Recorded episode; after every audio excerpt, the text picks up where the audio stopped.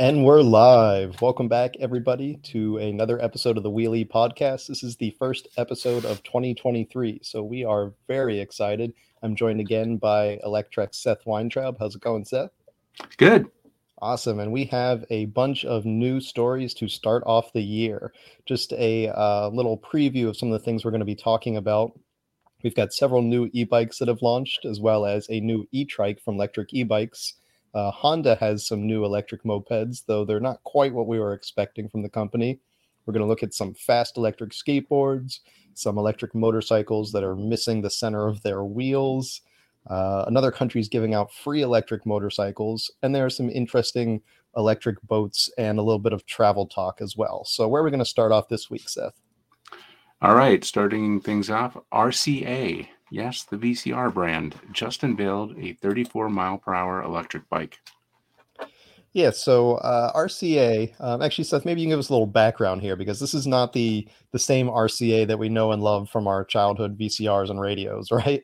Well, it, uh, it's the same brand, uh, and I think that brand was sold through like a bankruptcy auction to uh, a company that you know iconic brands and matches them with uh, you know up and coming companies that are building things that you know maybe not in this case but like in, in typically are related to uh, what the brand produces. So like for instance you see kodak you know instant cameras out there and it's not the same kodak that went bankrupt a while back. Um, so the Kodak brand was sold at auction. A Chinese company or brand management company picked it up, and they're selling cameras under that brand. Now, um, that doesn't mean this is a you know a bad bike or a good bike. It just means that you know people will recognize the name. And I have to say, like you know, as we move forward on this, RCA is a much better brand for the layperson than a lot of the brands we see, like with names that just don't make any sense. Um, you know, one that comes to mind is Engwe. Uh, I don't even know how to pronounce that, but like, you know, we we we deal with a lot of Chinese brands, uh, you know, Asian brands that don't really sound like anything. So at least this is something that you know people can attach to something, and you know the the logo looks familiar. So that's the good part. Tell tell us about the bike though. Right, absolutely. So these bikes, uh, they are RCA branded, and there's actually three new electric bicycles here. Um, two of them are what we generally consider to be electric bikes. One is a folding fat tire bike. The other is more of an urban style uh, commuter bike. But the third, and that's the one that really interests us, is almost like a Sur-Ron style uh, off road trail bike, though it does still have pedals. So theoretically, this would be a you know conventional street legal electric bike, except that it kind of exceeds those street legal limits by just a little bit. For example, the uh, motor is rated at 1000 watts continuous and a peak power of 1250 watts, which is a bit higher than that 750 watt limit that we know and love in the US. And the bike gets up to around 34 miles an hour when it's unlocked, though it can still, um, you know, be locked into a class two or class three speed of more like 20 or 28. So, very interesting full suspension e-bike there.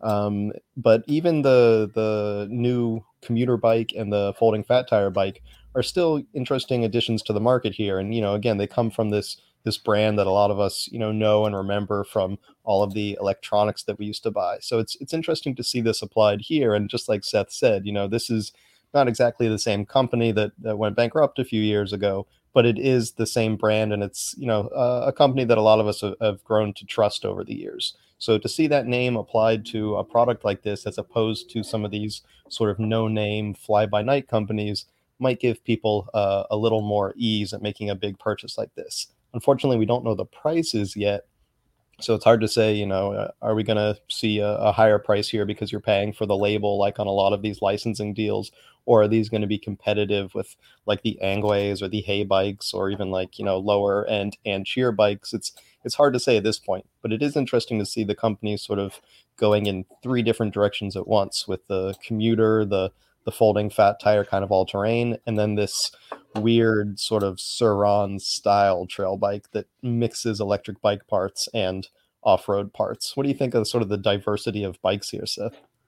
Yeah, I, I agree with that um, take. Uh, you know, both both of the um, first two bikes we looked at are you know typical coming out of uh, sorry about that um, coming out of uh, Asia. I think the um, the Sur-Ron style. I maybe Sur-Ron's a, a little bit of a stretch there, but um, that that bike is certainly interesting. Uh, you know, for those watching, um, we're looking at it on the screen.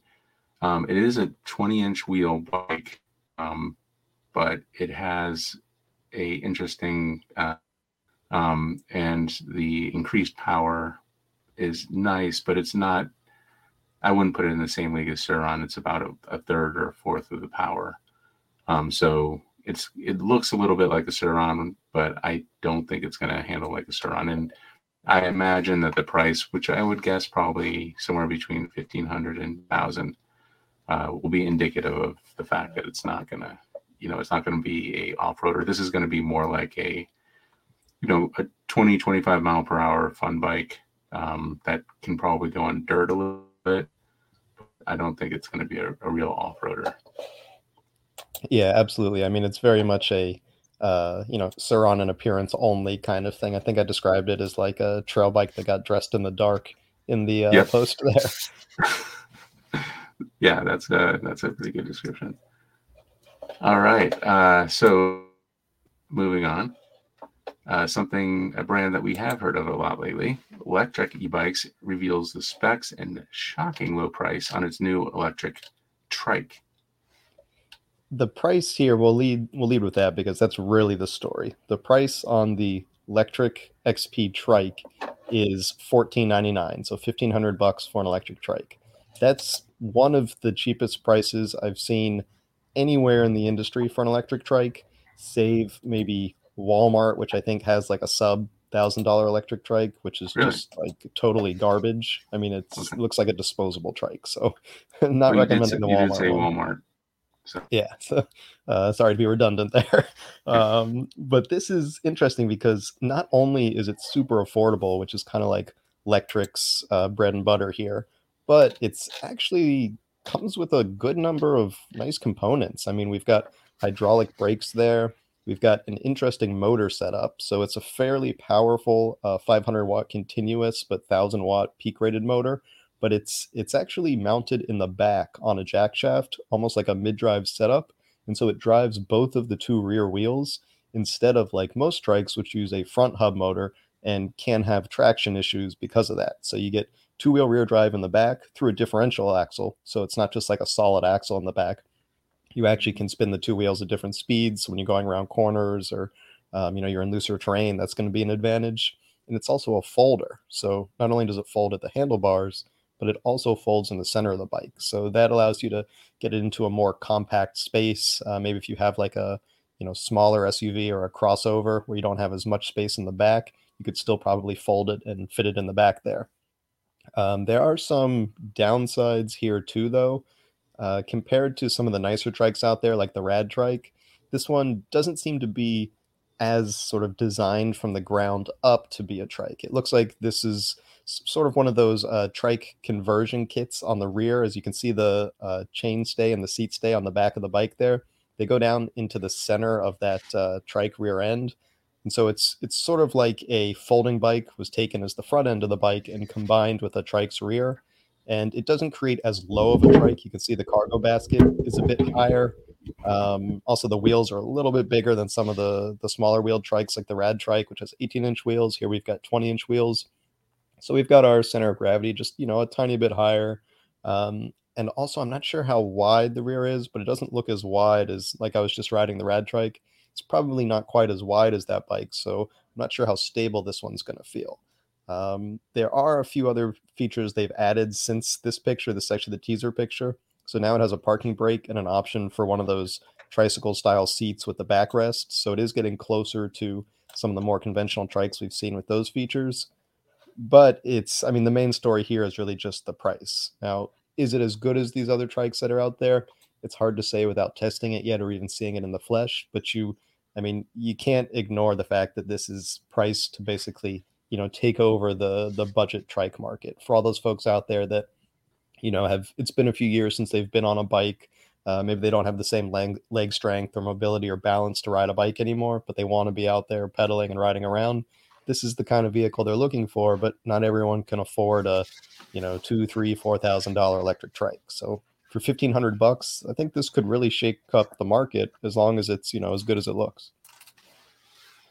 I agree. Uh, you know, the price is obviously just world uh, competitors. Um, and and I have to say the timing with uh, Rad's Trike coming out uh, just a month or so ago, um, that is kind of surprising. Um, it almost feels like they were waiting uh, for Rad to reveal their price before, uh, or the, their bike and their price before, you know, dropping this thing. Um, you know, I hadn't looked at um, the stuff that you mentioned previously, and I I kind of actually wonder why they didn't go with the front hub motor. Um, you know, those are obviously a lot more similar.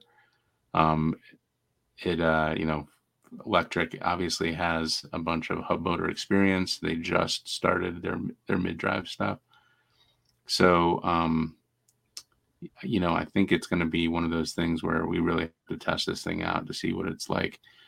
The 20 inch wheels aren't a huge downer. I mean, I guess it drops the center of gravity about an inch. Um, if you go down to 18 inch like uh, uh, Rad does, which I actually really like. I think that that was a smart move. Um, you know, low center of gravity, low, uh, you know, step over height, those kind of things are important in the trike world. So, um, yeah, I guess we got to get on one of these things and see what it feels like. Um, and and I'm assuming you're going to be doing that soon.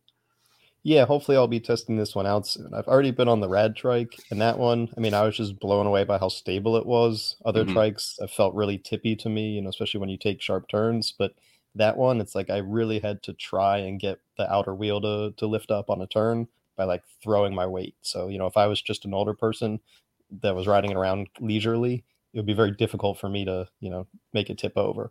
With this one, hopefully, you know, it's it's as stable, but like you said, you know, until we can try it out, we're really just looking at pictures here. Yeah, and uh, you know, I have to say, I think Rad did make a, a good move in making in using those much smaller wheels. That lower center of gravity is a big deal when you're uh, when you're on three wheels and you're making those turns. Um, but at the same time, you know, we've been talking about a uh, trike for my mother-in-law, and you know, we got her a um, a an acoustic one, and I don't think it's been I don't think it's been taken out of the box yet, or if it has, it hasn't really gone much further than that. So um, I I wonder if like I keep thinking like, is this the right thing? Is this going to help uh, get them out there on the on the streets? Um, or maybe you know I don't know I don't know what her situation is uh, you know comfort wise if she's just you know beyond uh, bikes. Um, so it'll be interesting to see what happens there for sure. Yeah, um, absolutely. Uh, I mean, my mom just had knee surgery, and so um, a trike is part of her, an electric trike is part of her recovery. You know, she obviously doesn't have the the leg strength to be able to support a big bike right now while she's recovering, but with a tricycle, you know, she can sit there and still be mobile, still be out there, and you know, once her, her knees feeling better, slowly start pedaling and, and getting that fitness in. Yeah, I mean, when you think about it, these things, like if you know, if you keep the speed down, and you know, they're kind of like not too far away from those scooters that people ride around Walmart. Man, we've been rough on Walmart today, but the uh, you know those those scooters, like if you're not uh, you're, maybe you're a little overweight or whatever, uh, you get those scooters in the front, and you go shopping, or you know, there's just those mobility things around. A trike isn't that different from those things. Uh, you know, it obviously has pedals and it you know different seat I- idea. And i think the rad the rad one has a uh, seat back as well. I'm sure that won't be a hard upgrade on this one. But you know like as we age like i wonder if that's this is the new thing. Like before you go to you know full golf what do you call those things? Scooters what? uh like mobility scooter or rascal scooters those kinds of things oh yeah like mobility rascal scooters like this is the last stop I guess, on the, before you hit a, hit one of those, and it's really not that much different. Like it, like you know, with a throttle, and you know, you're kind of you're kind of just on on, you know.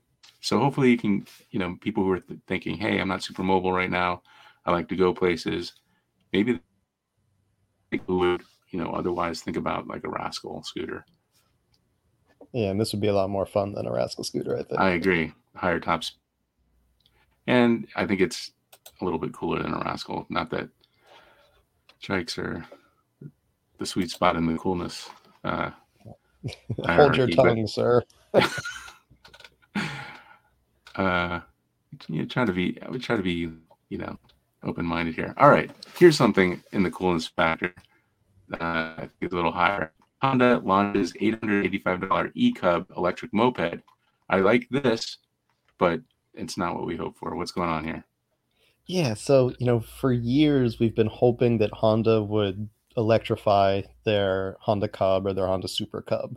Um, I'm sure most people are familiar with this. Even if you don't know it by name, you've seen these uh, retro Honda uh, motorized. Uh, some people call them motor scooters, some call them motorcycles, but this is effectively the the best selling motor vehicle in the world. Honda sold over 100 million of its uh, Cub line of motorcycles, and so um, we've been waiting, waiting, waiting. They've shown you know designs, sketches, concepts for an electric Cub, and they finally revealed one with the Cub name, but unfortunately there's there's a couple sort of catches here one, it doesn't look nearly as cool as the original Retro Cubs. It's kind of a modernized, slimmed down version.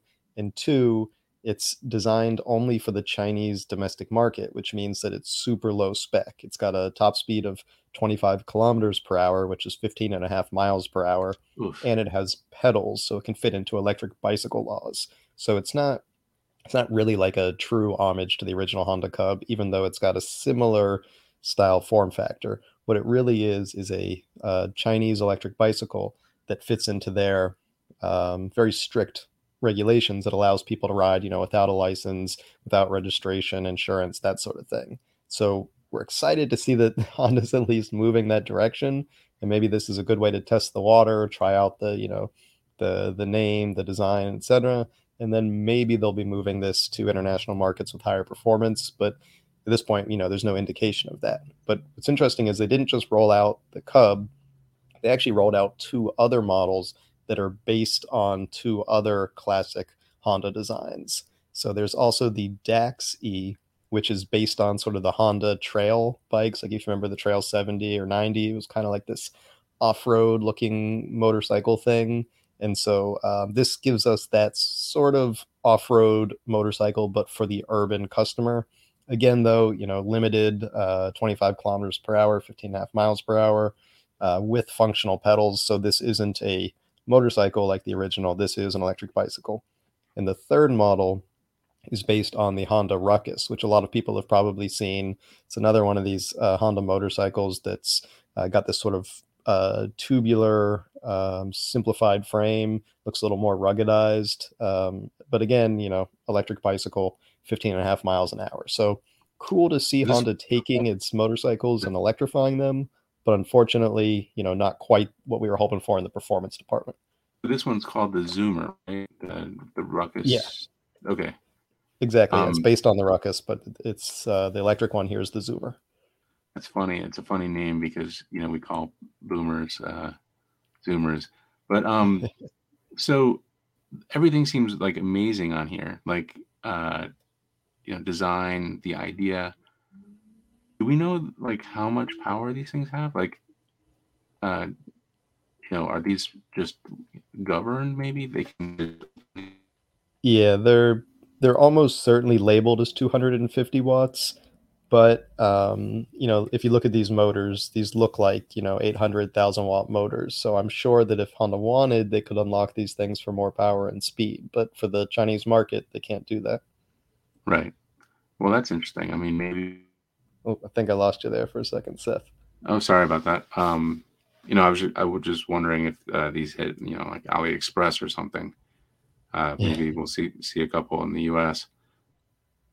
Yeah, I mean, it, it makes sense for Honda to start exporting these. They they often begin in China. I mean, it's a huge market. It's just twenty percent of the world lives in China, so you can get a lot of people with you know one design. But you know Europe, the U.S. Uh, you know, there's a lot of other people that like these classic Honda designs. So you know, we, we still have our fingers crossed that that these things are going to go international, but I wouldn't expect to see it in the next six months. Let's put it that way. Yeah, that's and that's unfortunate because I feel like these could be quite popular, uh, both in Europe and, and the U.S. Um, Absolutely. So, uh, you know, just to drill down a little bit on the the Dax one here, does that is that a removable battery right there? It's unclear. It certainly looks like it, but they haven't given us uh, a lot of information. We don't even know what the um, you know the capacity, the style, the cells. We don't really know a lot of the battery specs yet.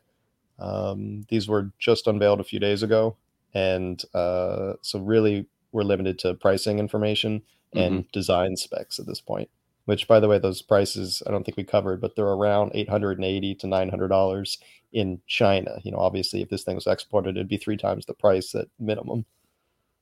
Right but if maybe if honda brought those over they took off the um, governor you know we could say like 750 with a you know with a maximum over a thousand uh, watts power. I feel like this could be a very popular thing.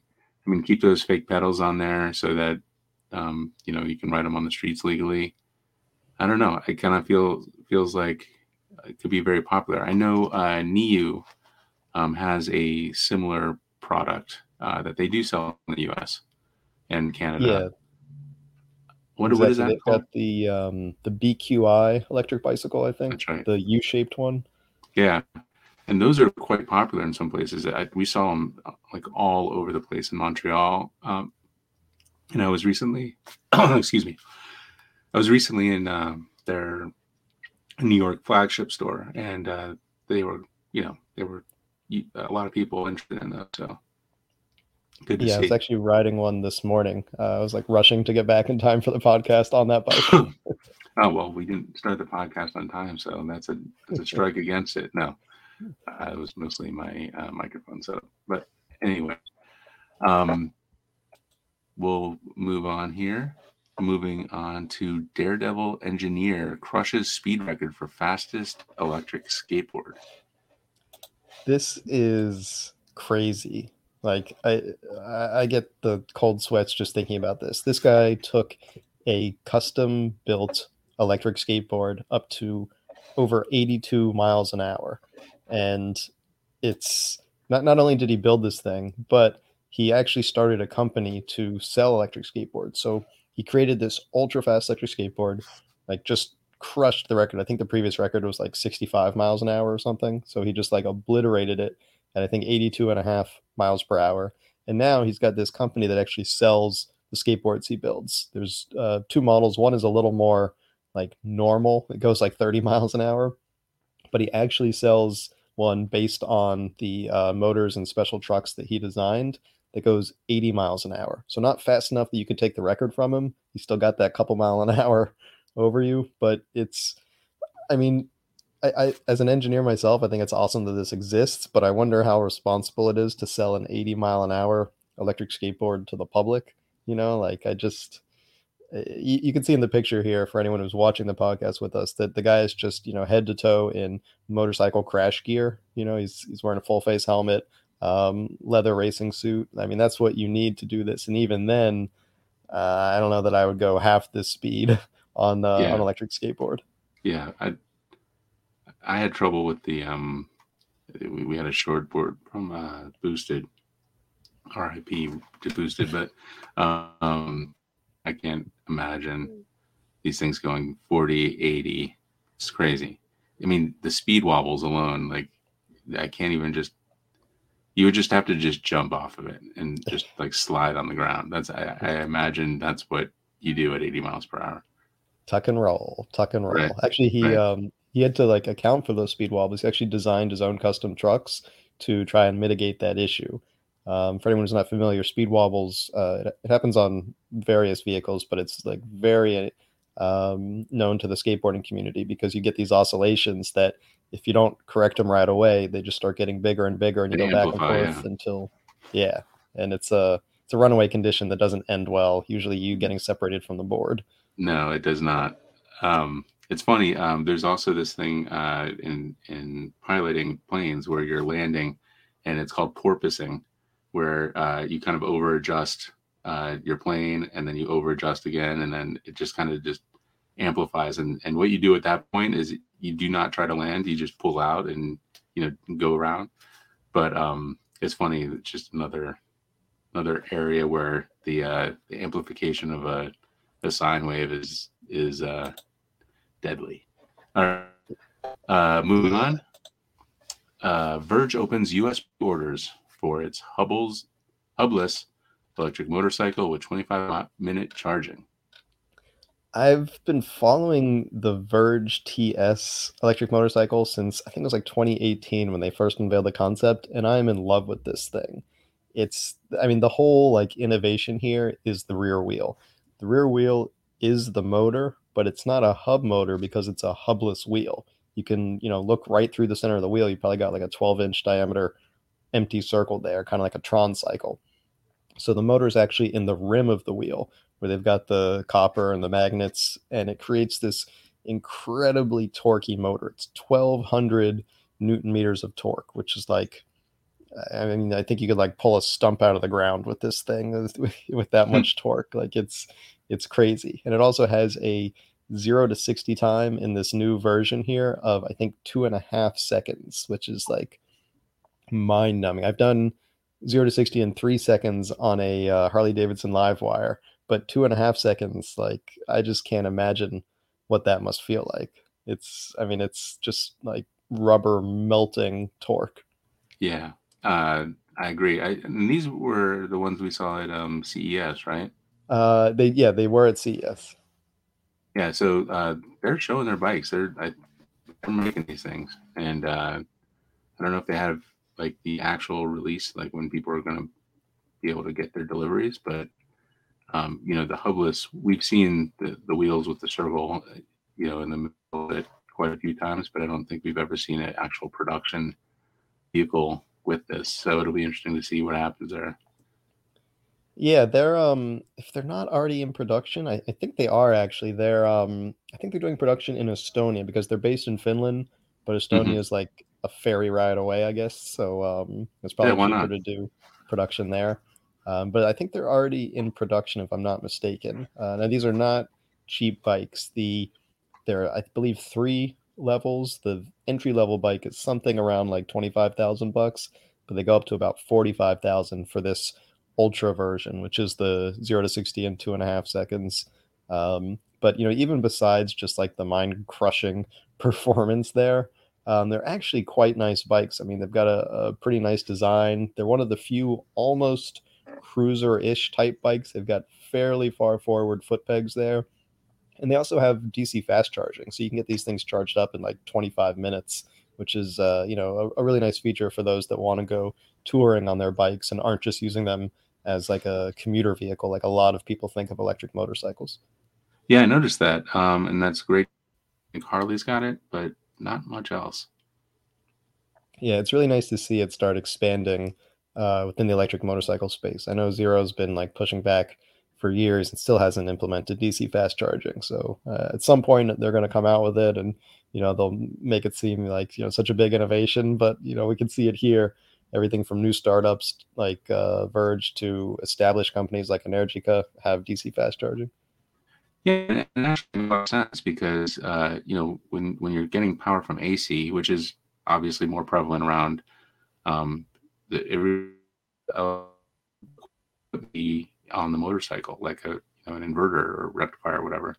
So, you know, having the you need you need a small AC charger for when you plug in, obviously, um, at most places, but to to be able to get a fast charge from a DC charger uh, requires a lot less equipment. You really just need a like a DC to DC converter and probably some you know electronics to to keep that uh, flow stable. But um, you know DC charging is actually easier. It's just less prevalent. Um, it, you know in in charging stops. Yeah, absolutely. I'm very excited for that one though. Can't wait to try that out at some point. Yeah. So when are you going to uh, Finland or Estonia? I've been talking to Spencer for like years about somewhere we can meet to get on one of these bikes. It'll happen one day, but it's it's not on the calendar yet. Okay. All right, we'll look forward to that. Um, moving on, this country plans to give free electric motorcycles to all current motorcycle riders. I'm not going to bury the lead too much here. The country is Uganda, and they've got an interesting uh, program here that they just revealed at the beginning of the year. So if you're not familiar with Boda Bodas, they're uh, motorcycle taxis. So the way you know we might call an Uber in much of Africa, they use motorcycle taxis to get around because it you know beats the traffic.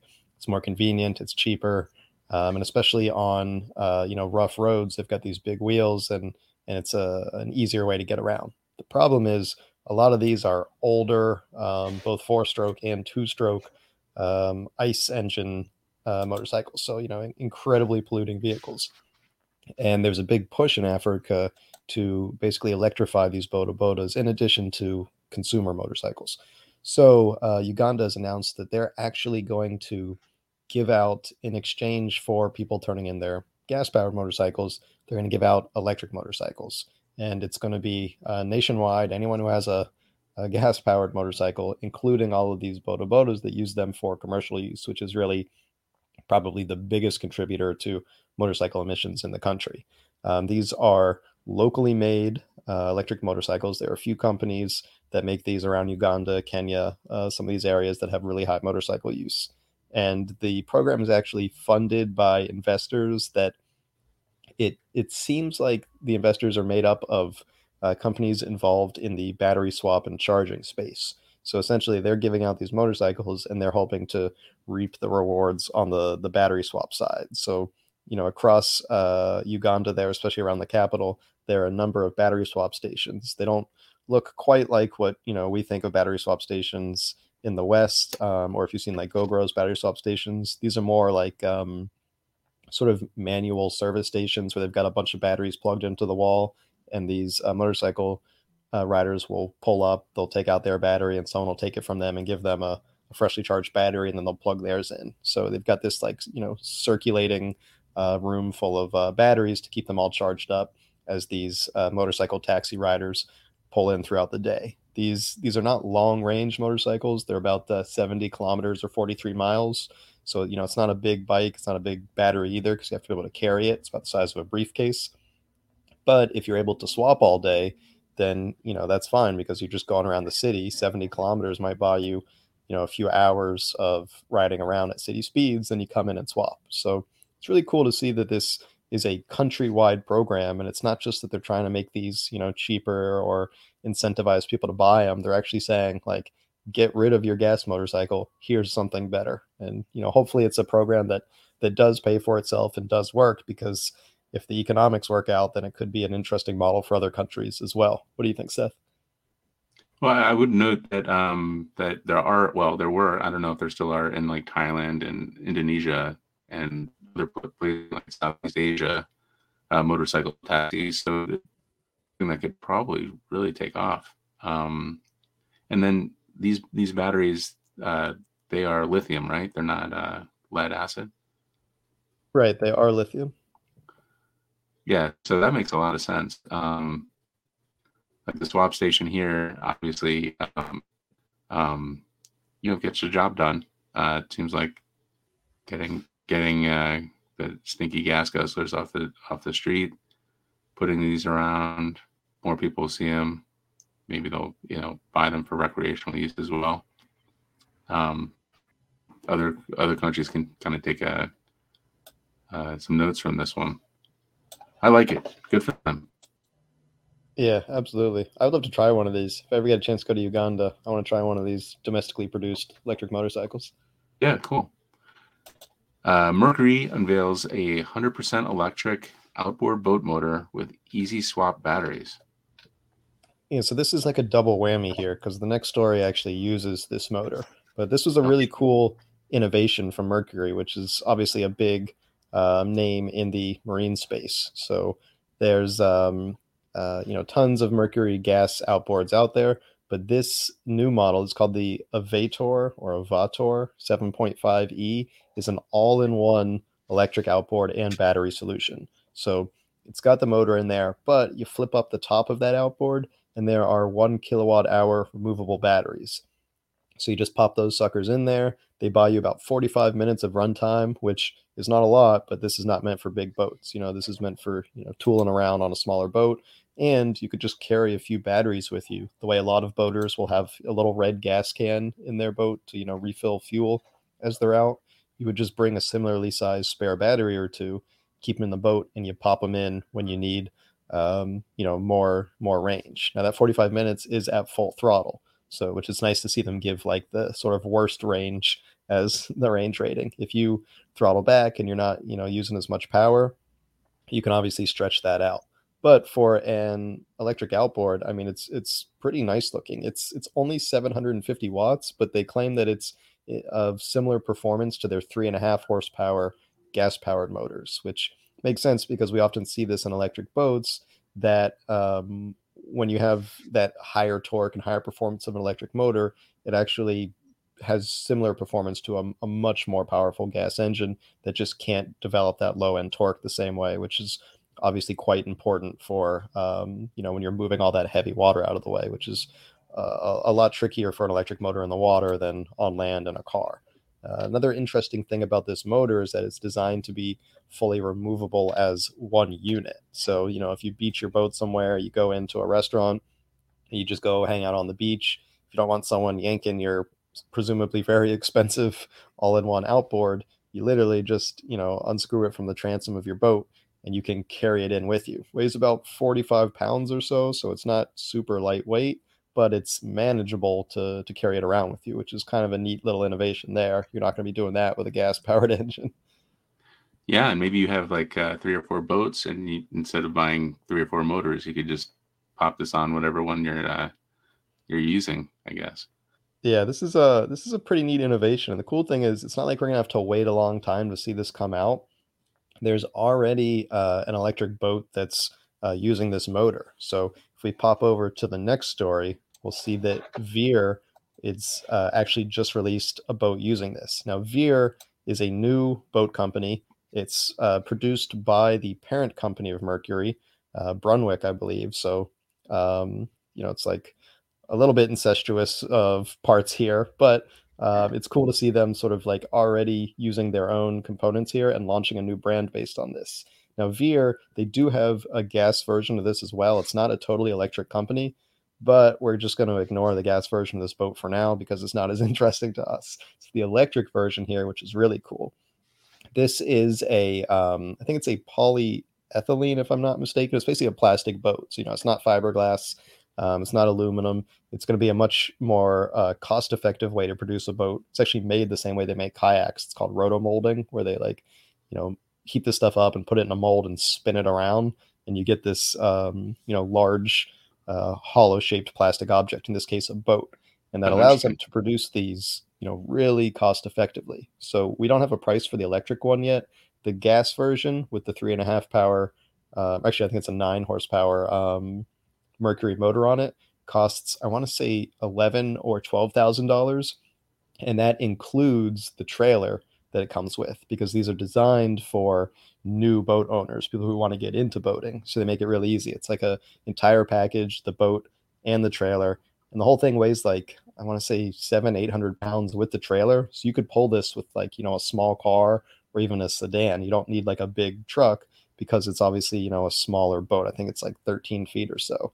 So it's uh, it's a really cool way to take this new motor and put it into a setup that's designed for boaters that might not, you know, come from the industry. They're new boaters and they want a simple, a quiet, a uh, cost-effective, and a non-polluting way to get around. And of course, you know, in my opinion, it's it's just more fun because you don't hear that motor, you don't smell the fumes, that sort of thing. You just kind of enjoy being out on the water on an electric boat. That's that's my take on it. So I think it's pretty cool.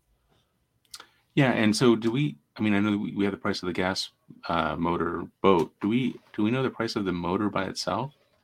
Unfortunately, we don't yet. So they announced all the specs and everything, but they didn't tell us the price. So it's you know it worries me a little bit because yeah. maybe this is going to turn out to be crazy expensive. I'm hoping not, and based on the low cost of the gas powered version, especially considering the gas powered version comes with a you know fairly larger uh, nine or ten horsepower engine.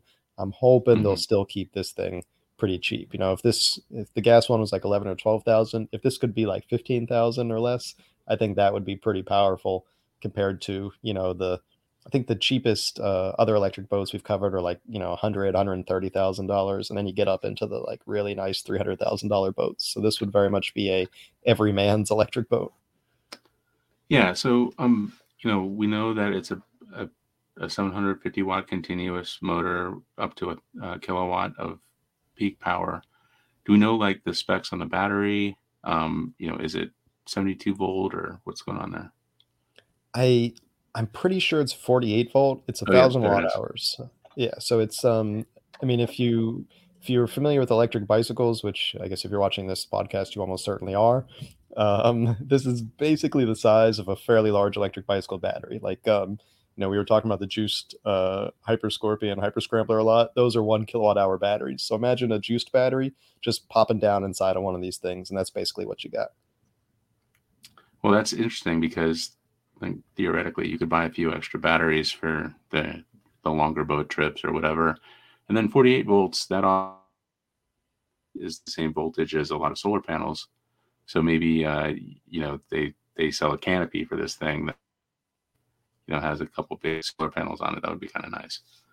I feel like yeah, there's an opportunity absolutely. there. I don't I don't know if they're they're thinking that way, um, but you know this this little thing with a little canopy might be pretty cool yeah well that's the beauty of lower powered uh, electric boats is that if they're not you know using tons of power these like 10 20 40 kilowatt motors they're using only a little bit of power you can actually recharge them from solar panels pretty effectively you know this thing is 750 watts probably pulls more like a thousand watts continuous so if you had 500 watts of solar panels up there which would be not even a big canopy you could get almost as much power into the motor as it's using. And if you're, you know, tooling around at like half power, you might be using the same amount of power that you're getting out of those panels, meaning you basically have infinite range throughout the day. And if you have one spare battery, you could certainly go, you know, all day on this little electric boat, which people often think like, oh, an electric boat, it's not going to have good range. Well, if you add in solar to a small, you know, low power motor, you might have better range than similarly sized gas powered boats. Yeah, and uh, that begs the question: How is your uh, little solar powered boat going? So it's uh well, it's not solar powered yet. Uh, that's the next project is to make it solar powered.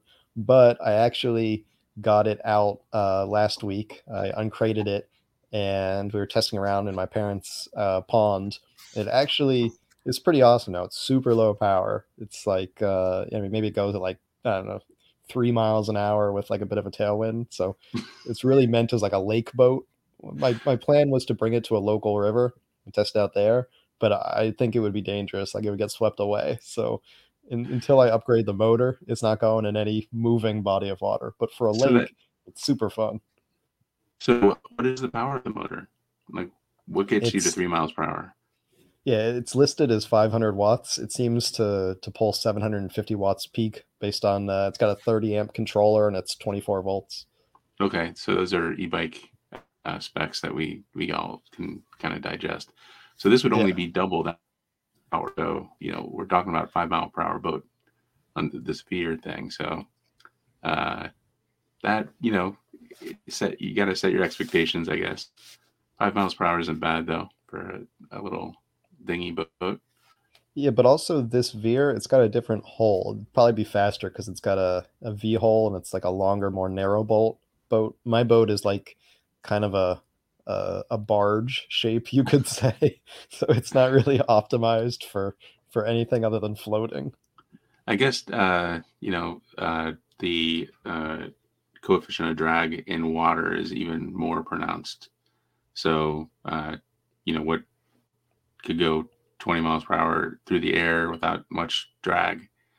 Probably it's probably closer to two or three miles per hour in a boat. So that's yeah, that's interesting to think about.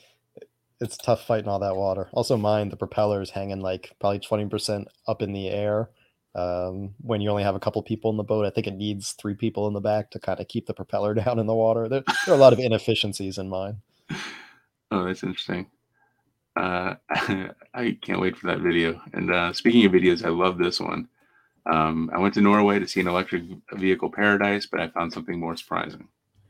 Yeah, so you might be wondering why we're talking about Norway on this podcast, since this is like an e-bike and light electric vehicle podcast. But I went to Norway. I expected to see this electric car utopia that everyone talks about. And I was like, all right, this will be cool. See a bunch of Teslas driving around. But what I discovered is, yeah, it's like, you know, 80% electric cars over there. But Norway is in this process of transitioning away from personal vehicle ownership, especially in the cities, towards a more, um, you know, biking, walking, public transportation type model. So, you know, when when we were up in the northern part of the country, we still saw, you know, lots of uh, personal vehicles, still mostly electric vehicles though. But once you get into Oslo, it's like, you know, people have those vehicles, but the public transportation is incredible. This was in late December. There were people riding bikes around, people riding scooters around. There's, uh, you know, rental electric scooters everywhere. And even though there's like, you know, a half inch of ice on the sidewalks, people are just riding those things around. Like that's a totally normal thing to do in the winter on a scooter and you know this isn't just a a cultural thing it's been adopted as policy by the government so where norway started with these big electric vehicle incentives even you know like 20 or more years ago being on the you know the leading edge of that now they're starting to roll back those electric vehicle incentives. It's still much more expensive to buy a gas vehicle you know they're still incentivizing electric over gas powered vehicles but they're not incentivizing people buying vehicles anymore.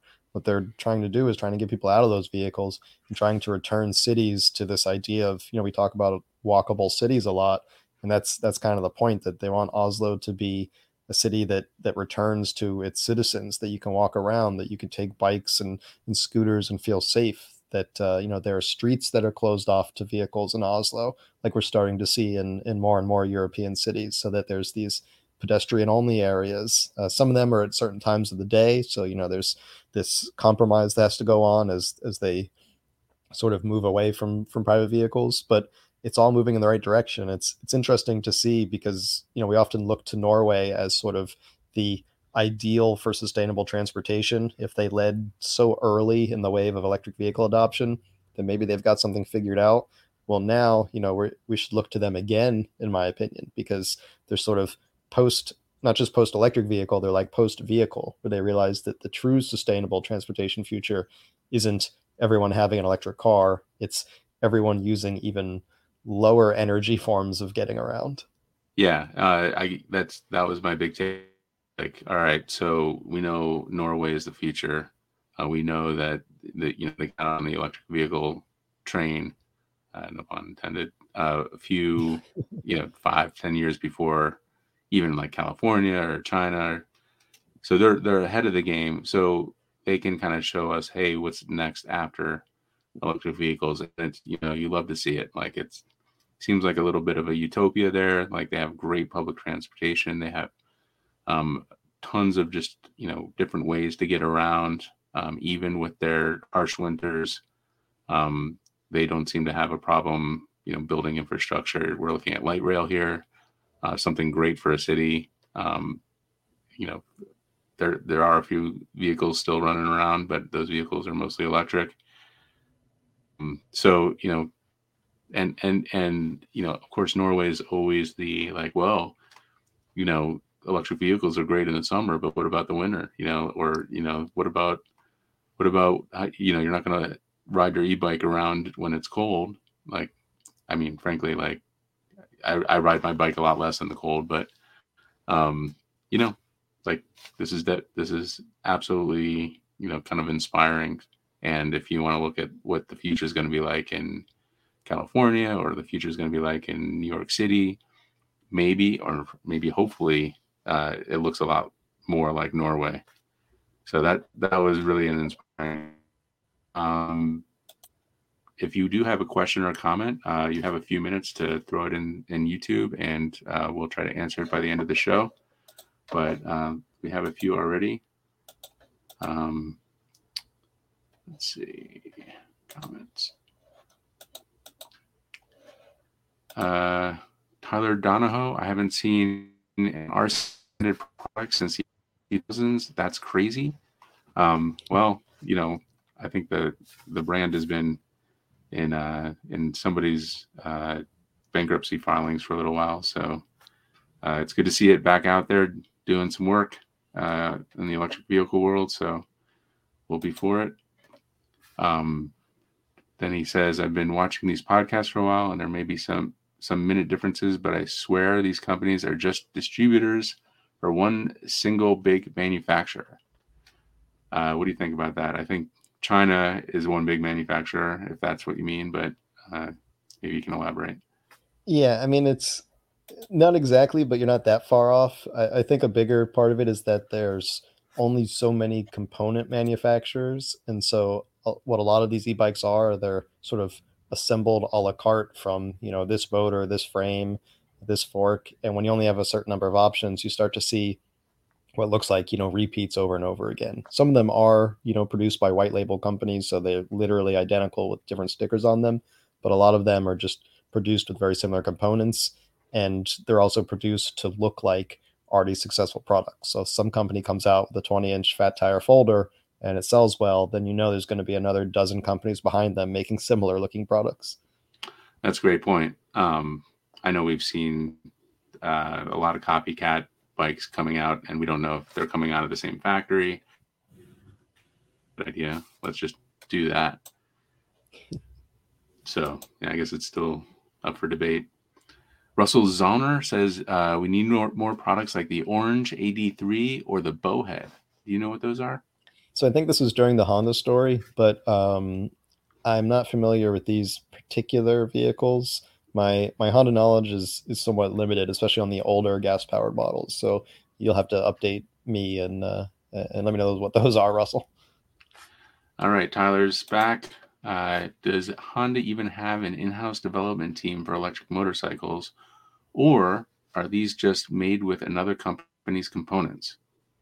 I don't think Honda would be outsourcing these. I mean, they're they did do a collaboration with um, a company called Muji for something that looks very similar to that E-Cub, but I mean, it's such a massive company that like it would it would be I think inefficient for them to outsource these things because they already have such you know impressive design chops.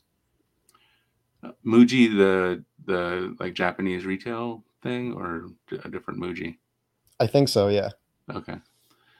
Um, moving on.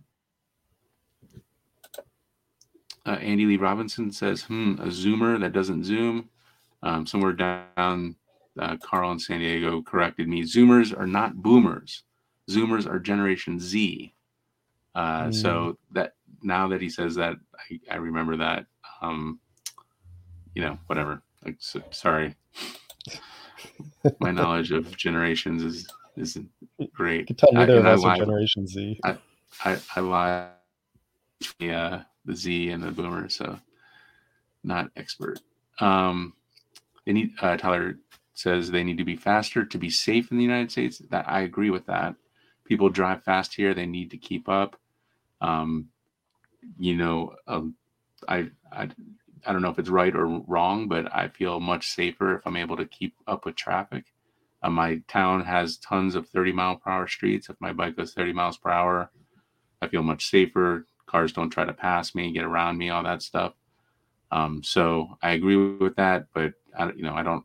That's anecdotal. I don't have like uh, evidence or anything like that. What are your thoughts there? Yeah, I'm in a similar camp to you. I mean, it's it's very much where these things are being used. If you're sticking on like beach paths, then 15 miles an hour is probably fine. But if you're doing real commuting um, on shared streets, then it, it, does feel dangerous to me to be doing 15 miles an hour. Um, I mean, even here in Florida, like when I'm on the side of a 40 mile an hour street doing 28, it feels dangerous. Yeah, I agree. Uh, yeah, and and you know the drivers sometimes they see a bike they don't look at their speedometer and they're like oh bike must pass and even if you're going the speed limit they'll just zoom you know right around you uh, and you know if another car is coming on and they have to slam over to you that that's not that's not their thing to con- be concerned about uh, so uh, kay is talking about um, when we were talking about honda they have some catching up to do him um, I agree. Like they they really should be uh, leading this charge, and it's a shame that they're not. And then he follows up with uh, better watch out for potholes. I believe that's when we were in the skateboard area, and uh, yeah, I think I think any kind of anything that would, you know, at 80 miles per hour on a skateboard, um, you're talking about pebbles. Like watch out for, you know, a, a screw that came off of a, a bike or something. Like anything is going to knock that thing out. So, uh, moving on. Tyler says, I can't wait for DC fast chargers to become more common. I agree. Um, you know, I think it's, and it's something. So I was just at CES and I saw a ton of, I would say, 10 different companies.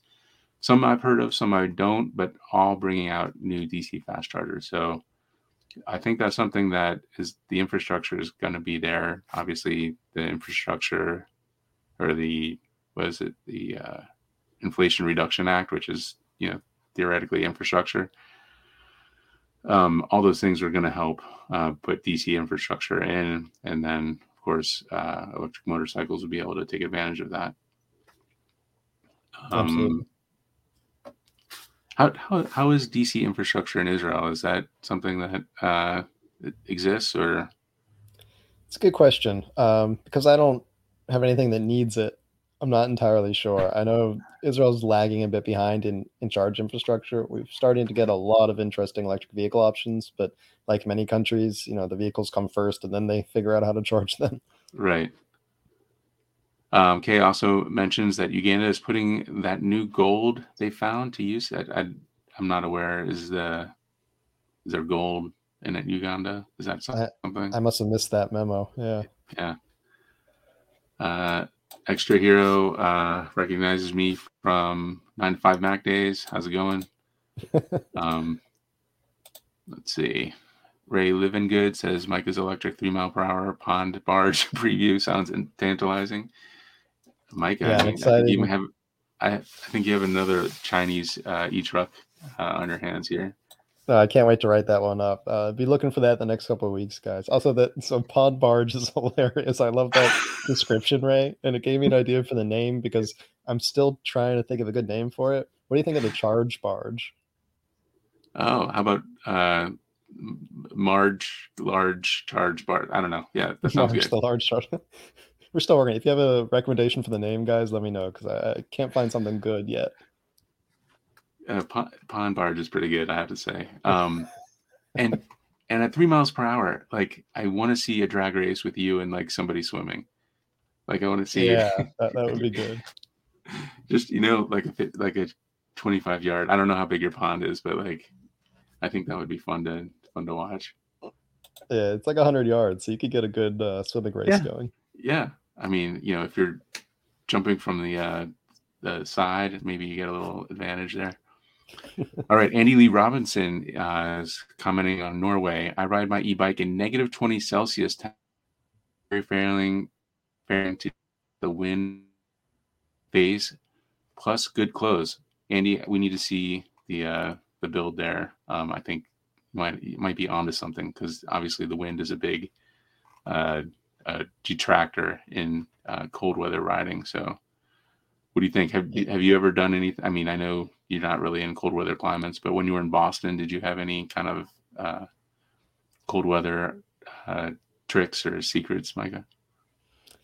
My my trick was like put up with the pain. I think. Um, yeah, that was Andy is a lot more industrious than I am. I was just sort of like gritted my teeth and and went through it. So I would love. Yeah, hopefully, see... hopefully this winter ends soon, and that's that's it. Yeah. Yeah, I'm off to Israel in a year. So, all right. Uh, EB 1888 options can work for areas with a level of uh, population density, not for a majority of the Earth's surface. Uh, agree, but like you know, here out here in the suburbs, bikes are fantastic, especially electric bikes. And and you know, as electric bikes and motorcycles get faster and and you know the the batteries get lighter and cheaper, starts making sense for further and further out. Um, you know, what do you what do you think? I don't think your parents' place is what I would call urban density. Yeah, absolutely. I mean, you are limited in some respects, but also there's like a whole ecosystem of of two-wheeled vehicles. You know, it's not just like e-bikes or trucks. You know, there's this whole spectrum of vehicles that can fit many different types of uses, types of areas, different population densities. So, you know, in the city, you can get by with like a small electric bike or scooter. Maybe for um, longer distances, you have something more like a Sur-Ron style, larger, faster electric bike, or all the way up to full electric motorcycles. So I think there's a lot of options out there. All right, here's an interesting uh, one for us uh, from Zubuntu 47, an electric bike shop salesperson, which we know already has a stereotype, was trying to tell me that Rad Power Bikes just rebadges generic bikes of Alibaba and does little to no R&D. I was incredulous. What do you think, Micah? No, that's that's absolutely incorrect. I mean, Rad Power Bikes, to their credit, really works on designing innovative models, and and really they're sort of imitated by everyone else at this point. You know, bikes like um, when they rolled out the Rad Runner. I mean, how many Rad Runner knockoffs did we see after that? And that wasn't something yeah. they just found a frame and built it. You know, they designed that. Um, after they rolled out the Rad Mission, I mean, that was you know not innovative the way the Rad Runner was. It was basically a, a single speed city bike, but we saw like almost exact knockoffs of that. Now the Rad Trike comes out and instantly other companies are trying to create cheaper versions. So I wouldn't agree with that at all. And I would have a bone to pick with that e-bike salesperson. All right. Andy Lee Robinson follows up. He's going, he's in Budapest, though not so cold now, but he'll send some pics. All right. Uh, tip at electrek.co is our tip line. Uh, Andy, we look forward to seeing those. Maybe we'll make a post out of it. Um, Liberty Aid Academy. Most electricity is created using turbines, which use only air as fuel. Ships, trains, power generation planes, etc., all powered by air. Uh, okay, I guess. Uh, I want to see the schematics on that. Yeah, I mean it's it does make sense moving air like the, the you know power generation. Uh, planes need to you know power the turbines to push air not they're not powered by air um, so I, I don't know if I would be going to the uh, Liberty Aid uh, Academy uh, for, for our our, our uh, educational needs here. Um, Kay says I ride my Sur-Ron to work in Chicago. Heated gloves help immensely. Well, that's that's a sight to behold. I bet um, in Chicago in the cold, the Sur-Ron blasting through the uh, snow. What do you think? Yeah, good snow tires. Uh, I mean, be be safe out there with that snow and ice. But yeah, get the right tires, and that would be a uh, that would be a, a, fun way to get around as long as you can stay warm enough. Um, extra hero. One last comment. Did Electrek cover the Koma Tatamel e-bike from CES? Suitcase-sized e-bike with a built-in TV. Four thousand dollars to be for street advertising. You know, it's it test drive a suitcase uh, and weird. Uh, so maybe there's a, a few uh, suitcase e-bikes out there. Just like we were just saying, like once you build a suitcase e-bike, everybody's building a suitcase e-bike.